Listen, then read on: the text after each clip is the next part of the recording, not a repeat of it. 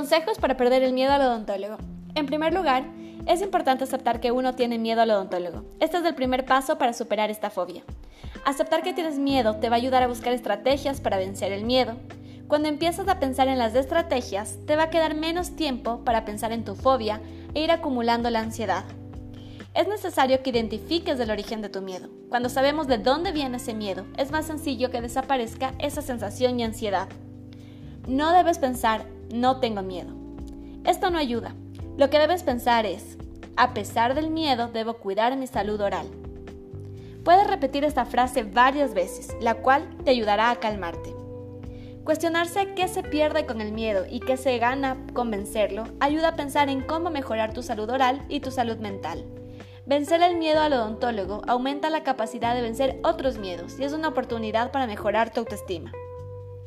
Siempre reconoce el esfuerzo que has hecho para estar en donde estás y siéntate feliz por eso.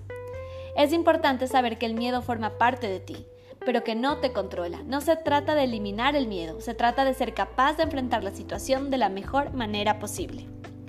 Anticípate el miedo para que no llegues a una situación de ansiedad o nerviosismo. Concéntrate en tu respiración. Mientras respiras puedes imaginarte que inspiras tranquilidad y al expirar te vacías del miedo. Siempre concéntrate en el presente. La mayoría de miedos y ansiedades se desarrollan por pensar en el futuro. Para evitar esto, céntrate en el presente y felicítate por afrontar tu miedo. Piensa en una ocasión en la que no sientas miedo y conéctate con esa sensación.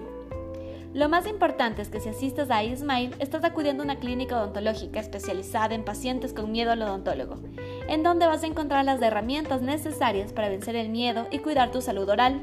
Siéntate seguro de que en iSmile te vamos a atender con toda la empatía necesaria para vencer tus miedos.